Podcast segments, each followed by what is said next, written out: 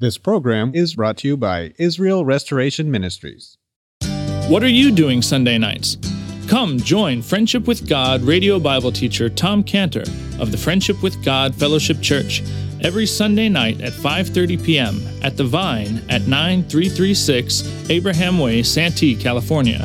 Watch and listen live around the world to Tom Cantor Sunday evening on youtube.com by searching for Friendship with God Fellowship or by going to our homepage at friendshipwithgod.org. That's friendshipwithgod.org.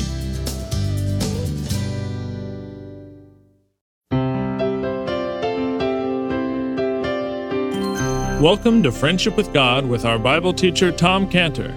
Today's message and previous messages can be listened to or downloaded for free at friendshipwithgod.org. That's friendshipwithgod.org.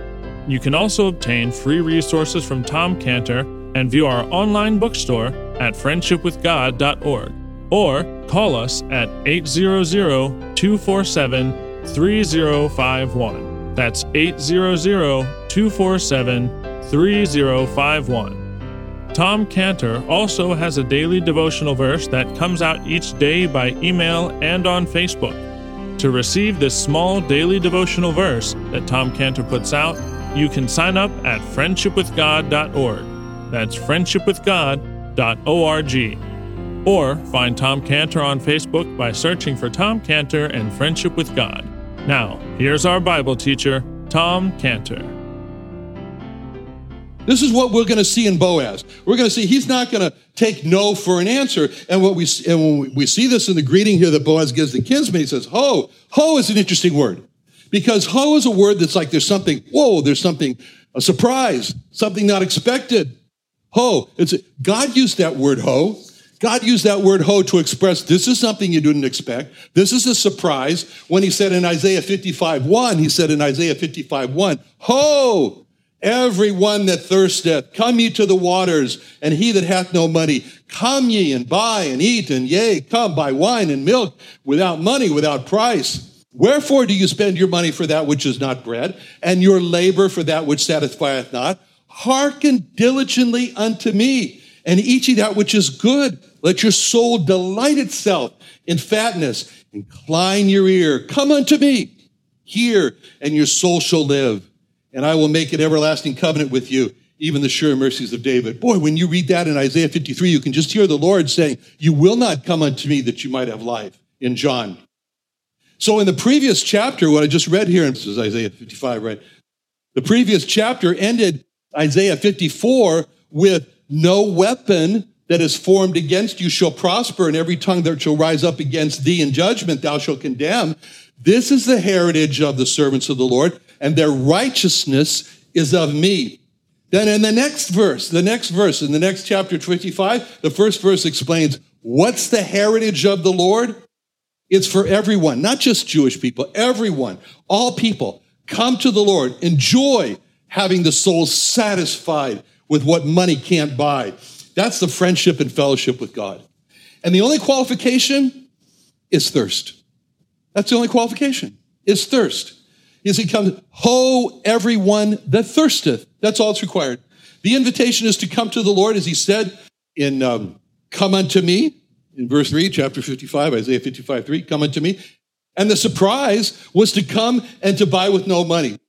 Well, here's Boaz. He's calling out to this kinsman. He says, Ho, Boaz, something surprising to tell the man. And Boaz asks the man, the kinsman, to sit down, and he does. And in verse 1, he, he, we see this scene now. He's sitting down there with Boaz, and, and now Boaz says, Oh, I need some witnesses. So he goes and he takes 10 elders of the city. Now, we suppose that Boaz was himself an elder of the city, but he takes 10 other elders of the city. And so he's making this transaction now to be a public one when he brings these 10 together. And that reminds us of how the Lord Jesus Christ died for our sins publicly, in plain view. The whole city could see on the hill up there. As Paul told King Agrippa in Acts 26, 26, Acts 26, 26, it says, For the king, Paul was speaking to King Agrippa, and he says, For the king knoweth of these things, before whom also I speak freely. For I am persuaded that none of these things are hidden from him, for this thing was not done in a corner. This thing was not done in a corner. The crucifixion was not done in a corner. It was in public view. And that's not all that the Lord Jesus Christ did openly. It says in Colossians 2:13, Colossians 2:13, and you being dead in your sins in the uncircumcision of your flesh, hath he quickened together with him, having forgiven you all your trespasses, blotting out the handwriting of ordinances that was against us, that was contrary to us, took it out of the way, nailing it to his cross, and having spoiled principalities and powers, he made a show of them openly, publicly, triumphing over them in it. See, not only did he die for our sins publicly, and that's when he blotted out our crime sheet publicly, he also spoiled principalities and powers publicly, made a show of them openly. So now Boaz, he's gotten these 10 elders all together in the city. They're all sitting down. He says to them, Sit ye down here. And they sat down, as it says. And now we picture the scene. You know, Boaz, maybe he's already got, before this even happened, maybe he had 12 chairs all in place there. We don't know. But we know that Boaz is sitting there, and there they all are, all 12 of them, and he's ready to speak to the kinsmen. He's got the 10 elders acting as witnesses. And so we picture the whole thing. It's very clear. And everyone is all sitting down. And he turns to in verse 3 and he said unto the kinsmen, Naomi, here's the good news, here's the surprising news. Naomi has come again out of the country of Moab, selleth a parcel of land, which was our brother Elimelech. So Boaz explains Naomi needs money. Naomi needs money, and she's intending to sell property of her deceased husband, Elimelech. Now, the way real estate was viewed in Israel at that time is not the way that we view real estate today. You know, today, real estate is viewed as an investment Uh, with the idea, okay, well, I'll buy low, I'll sell high, and I'll make money. But the property was not viewed that way in Israel because when Israel entered into the land of Canaan first, for the first time, God divided up the land to the Jewish people by their tribes. And then within each area for a tribe, it was further subdivided by families. And it was very important for a family to have the land, to work the land, to live off the land, to have children that would work off the land, that would live off the land. And that was God's plan. And so God caused the land to be fruitful and we can see today how fruitful Israel is as it is. And, and that's what he does with the earth. God does that. He causes the earth, as it says in Psalm 104 14. Psalm 104 14. He causeth the grass to grow for the cattle, an herb for the service of man, that he may bring forth fruit out of the earth. And God's original plan when he created the earth was that it would bring forth fruit out of the earth. That's what he said in Genesis 1:11, Genesis 1:11, God said, "Let the earth bring forth grass rather, the herb yielding seed and the fruit tree yielding fruit after his kind, whose seed is in itself upon the earth." And it was so. And the earth brought forth grass and herb yielding seed after his kind, and the tree yielding fruit, whose seed was in itself after his kind. And God saw that it was good. I'm going to go out and get those oranges today. Just say to yourself, God made that to come out of the earth. And then he said in Genesis 1:29, God said, Behold, to man, I have given you every herb bearing seed which is upon the face of all the earth, and every tree in the which is the fruit of a tree yielding seed. To you it shall be for meat. Okay, so God wanted every family in Israel to have their own parcel of land, and that that land was to bring forth the food for that family. The land had to stay in the family. And if a parcel was sold, then at the year of Jubilee, then the land would return to the family. And so the families would continue and not be snuffed out through a lack of property. But if a man died and he had no children, then it was expected that his brother would take his widow and have children with her, and that those children would be counted as the children of the deceased man, the deceased husband, and they would return to the land and continue in that family's name. And in the rare event that there were no male children born, then the land would transfer to the family that bought it, and that family would discontinue in Israel. So when Boaz told this kinsman that Naomi intended to sell a parcel of land, that meant that the land would still be counted as Elimelech's land. Now, since Naomi was too old to have children herself, and Elimelech didn't have any surviving children, this kinsman assumed, well, that there was no way for Elimelech's family to continue on. So he thought, oh, great, this land of Elimelech's is going to become part of my assets, it's going to become part of my family property. And that's how Boaz initially presented the offer to him. When he said in verse 4, I thought to advertise these, saying, Buy it before the inhabitants and before the elders of the people, and so forth. So, what we see now is in a proposal that Boaz has talked about. He's talked about this land, he's presented this offer, so that it seems to the kinsman, wow, this is too good to be true. This is a great deal. I will be able to increase as a rare opportunity my property. And in fact, that was the way that Boaz presents this offer to the kinsman. Boaz is masterful here. He presents to him such a good deal, like a, like a secret hot tip. You know, you can picture this. In fact, the Hebrew is very graphic here. In verse 4, when it says, I thought to advertise thee. In the original, there's two Hebrew words that are used here. One word is the word ear, and the other is to uncover. So really what he said was, you know, I came to uncover your ear. In other words, you know, take the hair off that was covering his ear so that he could whisper a secret in his ear. This is a hot tip, right? A great. Uh, so Boaz is saying, look, the, you know, you know, I want to whisper a secret in your that there's a great opportunity here for you. You're going to get a great deal. You're going to increase your property. It's going to all be all yours. And we can see Boaz encouraging him to go for it you know, and, and he says in verse 4 buy it before the inhabitants and before the elders of my people. Now we can picture the 10 elders, you know, they're sitting there nodding in their heads and they're saying, wow, such a deal. That's a real opportunity you got there. You should grab it. That's such a rare find, a great deal, an opportunity that like that only knocks once. Go for it. And now we see how Boaz is telling the kinsman that this opportunity might slip away. It might slip away because he's next in line.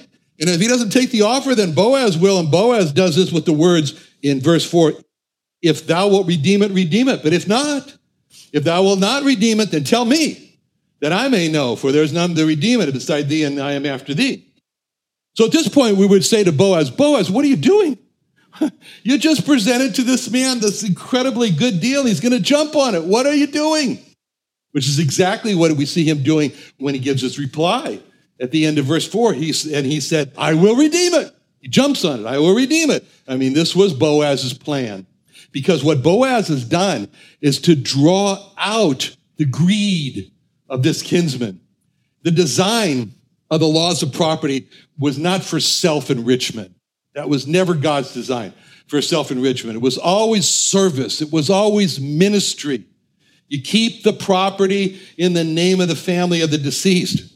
But this kinsman, he has no interest in serving. He has no interest in ministering so the families can keep their property and remain in the, the name of the deceased. This kinsman is only thinking of himself and what a great deal this is going to be for himself.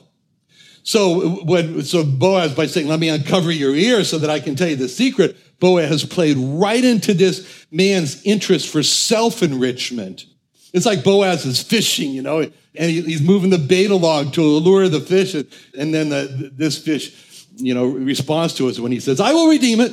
He jumps on it. Now, okay, so now that Boaz has drawn out this man's hunger to be, to be enriched, self-enrichment, now Boaz has drawn out this man's greed. It's come up to the surface now, and this kinsman is thinking that, boy, this is too good to be true. And Boaz drops this bombshell with, oh, by the way, You know, it's a, verse 5. Oh, by the way, then said Boaz, What day thou buyest the field of the hand of Naomi, thou must buy it also of Ruth the Moabitess, the wife of the dead, to raise up the name of the dead upon his inheritance. Now Boaz says, Oh, by the way, when you buy this field, you have to also marry Ruth. You have to marry up Ruth to raise up the name of the dead on his inheritance.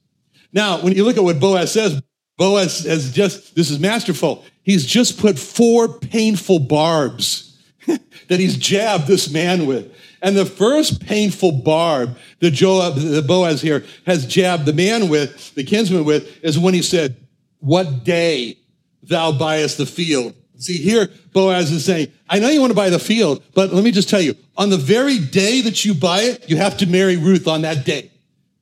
because she goes along with the field, by the way.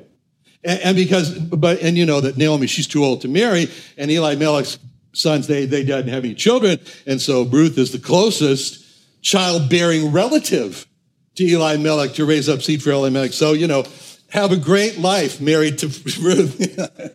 oh, by the way, I promise I'll attend the wedding. I'll throw rice.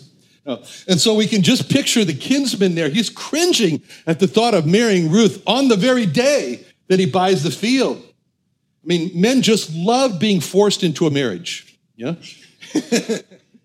and let me just point out something here. By the way, the books in the Bible are all written by men. And if there was a woman that was pretty, the Bible is quick to point that out.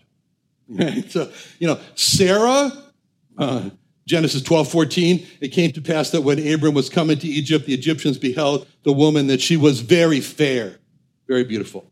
Rebecca, pointed out to be pretty in Genesis 24, 16. The damsel was very fair to look upon, a virgin, neither any man known her. Fair to look upon, that means she was not an eyesore. That's what it means, okay? Rachel, Rachel was pointed out in Genesis 29, 17. Rachel was beautiful and well favored. And the Bible points out when a woman is particularly pretty. Now, what's interesting, there is no mention that Ruth was particularly beautiful.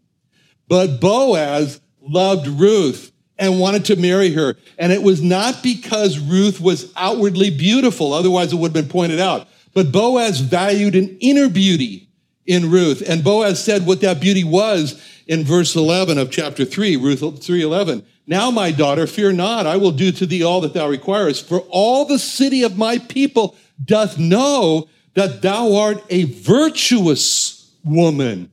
So Boaz saw what everybody else saw in Ruth, a virtuous woman. He saw a virtue in her and he said, that's a valued treasure. He saw that virtue like Proverbs states it in Proverbs 12:4. Proverbs 12:4 says, a virtuous woman is a crown to her husband. Proverbs 31:10. Proverbs 31:10 says, "Who can find a virtuous woman? For her price is far above rubies. The heart of her husband doth safely trust in her." Proverbs 31:30. Proverbs 31:30. Favor is deceitful. That means beauty. Beauty is deceitful. Uh, favor, sorry. Favor is de- de- deceitful and beauty is vain. But a woman that feareth the Lord, she shall be much praised.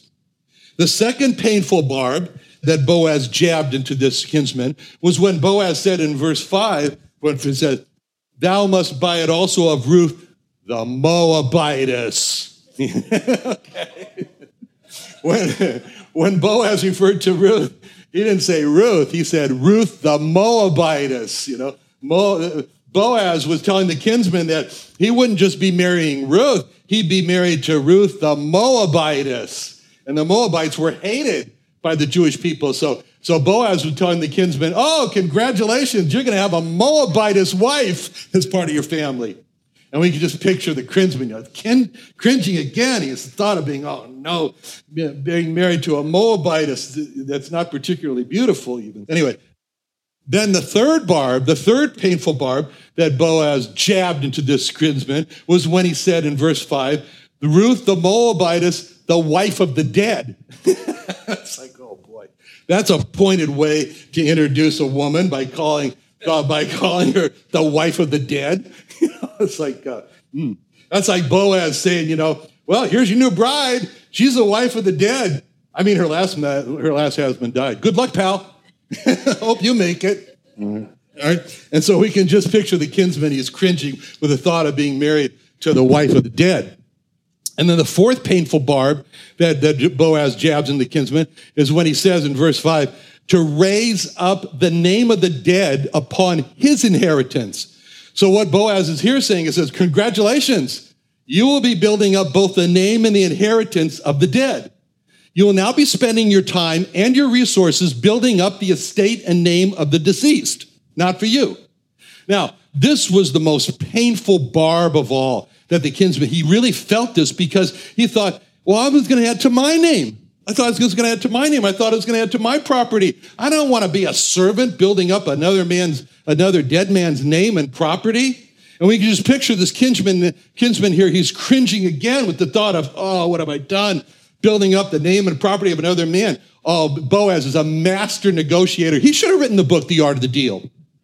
Anyway, this was the barb that he responded to the most when he backed out of the deal. And after this kinsman realized that by buying this field, he's going to be obligated to marry the widow and he's going to spend his time and his resources building up the family in the name of a deceased person. And then all that he's built up, including the land, would transfer to the children he had with the widow who wouldn't even carry his name. He backs out of the deal. In verse six, the kinsman said, I cannot redeem it. I cannot redeem it for myself, lest I mar my own inheritance. Redeem thou my right for thyself. I cannot redeem it. I mean, the kinsman was really scared because at the end of verse four, he says, I will redeem it. At the end of verse four, he makes a commitment. I will redeem it. And once he's committed to the land, he's in the presence of all these 10 witnesses, these 10 elders. And now he's really nervous. And so he wants to back out. And so he says twice in verse six, I cannot redeem it. I cannot redeem it. I know what this is like because when you place an order on Amazon, they give you a few minutes right afterward to change your mind and cancel it with no consequences. Trust me, I'm an expert on this. So this kinsman, he jumps in and, and immediately cancels his order for the land. And the reason he gives in verse, verse 6 is, I cannot redeem it for myself, lest I mar mine own inheritance. And when he says, I cannot redeem it for myself, it's very clear he's only thinking about himself, not for anyone else. See, he's described, this kinsman is described in Isaiah 56 11. Isaiah 56 11. Yea, they are greedy dogs, which can never have enough, and they are shepherds that can never understand. They all look to their own way, everyone for his gain from his quarter. And Philippians 2 4 warns against this when it says, Look not every man on his own things, but every man also on the things of others. What did we just sing? Help somebody today. See Philippians 2:21. For all seek their own, not the things which are Jesus Christ. 1 Corinthians 10 24, 1 Corinthians 10 24, let no man seek his own, but every man another man's wealth. And then in Matthew 16 24, Matthew 16 24, the Lord said, Then said Jesus unto his disciples, If any man will come after me, let him deny himself and take up his cross and follow me. I mean, we don't have these laws today of building up another person's name and wealth like they did in Israel. But there is a way in which we can build up another person's name and wealth. And it's described for us, which applies to us today, in 1 Corinthians 10.33. 1 Corinthians 10.33 says, Even as I please all men in all things, not seeking mine own profit, but the profit of many, that they may be saved. That they may be saved. When we seek for a lost person to be saved from their sins, we are trying to build up their name in heaven because there's no greater reputation for a name in heaven than to be for that name to be written in the lamb's book of life which happens when a person is saved from their sins as it says in revelation 21 27 revelation 21 27 says they which are written in the lamb's book of life and revelation 2015 talks about what happens if a person's not written in the Lamb's book of life. Revelation 20, 15 says, And whosoever was not found written in the book of life was cast into the lake of fire. Another wonderful day studying the Bible with our Bible teacher Tom Cantor here on Friendship with God. Don't forget that today's message and previous messages can be listened to and downloaded for free at friendshipwithgod.org. That's friendshipwithgod.org. You can also go online to find free resources from Tom Cantor and our online bookstore at friendshipwithgod.org. You can also find Tom Cantor on Facebook, and you can also go to friendshipwithgod.org to sign up for his daily devotional. Tom Cantor is also the founder of Israel Restoration Ministries. You can visit that website at israelrestoration.org. You can write to Tom Cantor at P.O. Box 711330, Santee, California 92071. That's P.O. Box 711330, Santee, California 92071 or email Tom Cantor at tomcantor at friendshipwithgod.org. That's Tom Cantor at friendshipwithgod.org.